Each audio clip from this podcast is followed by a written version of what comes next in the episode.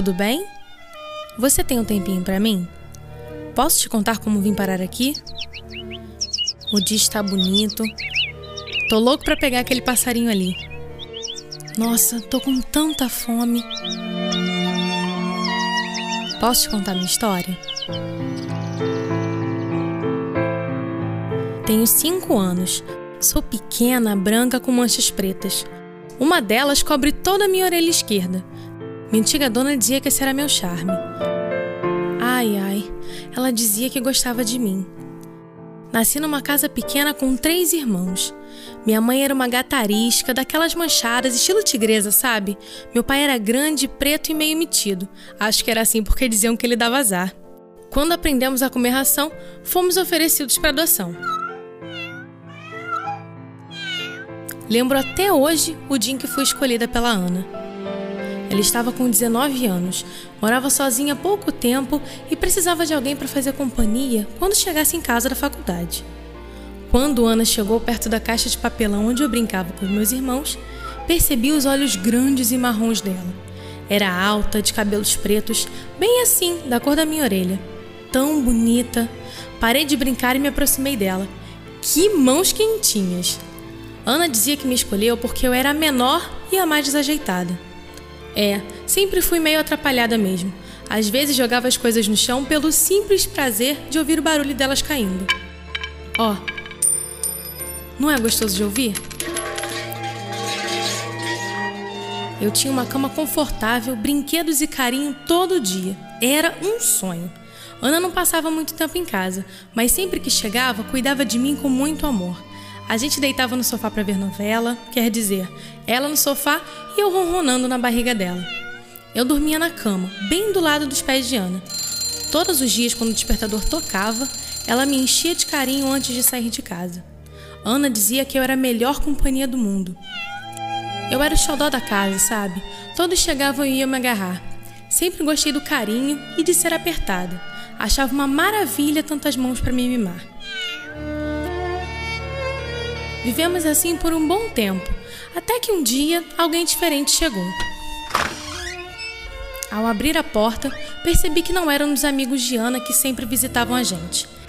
Era um homem diferente, com a voz grossa, cabelos castanhos, não sei a cor dos olhos. Também, ele nunca chegou perto de mim. Mais tarde descobri que o nome dele era Rodrigo e era namorado da Ana. Sempre que se aproximava de um lugar onde eu deitava, espirrava. Era espirro para lá, espirro para cá. Rodrigo não gostava de mim.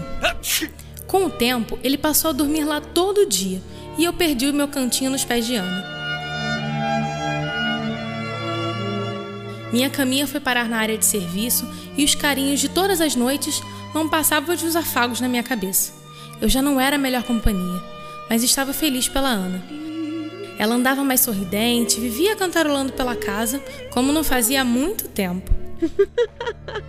Alguns meses depois, e a barriga de Ana cresceu. Rodrigo veio morar com a gente. A casa se encheu de coisas de bebê e meu espaço foi ficando cada vez menor.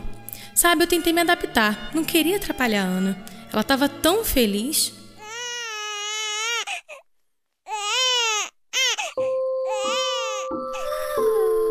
Mas depois que o Rafael nasceu, Rodrigo começou a reclamar mais de mim, que eu era ruim pro bebê e que soltava pelos pela casa. Ana começou a me olhar diferente, de vez em quando até que fazia um carinho.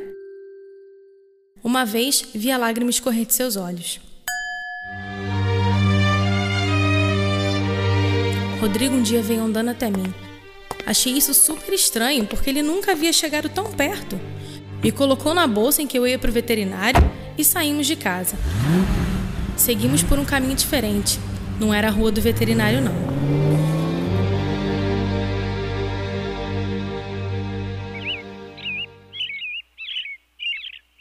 Chegamos ao local com muitas árvores e lá ele me tirou da bolsa e pôs um pouco de ração no chão.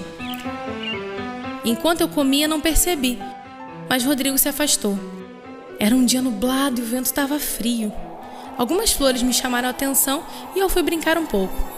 O tempo foi passando, a noite chegou e nada de Ana, nada de Rodrigo, nada de bebê. Senti uns pingos e tentei me proteger. Como sempre vivi em casa, não sabia subir em árvore. Me escondi debaixo do banco, Mas a chuva, ah, como a chuva me molhava.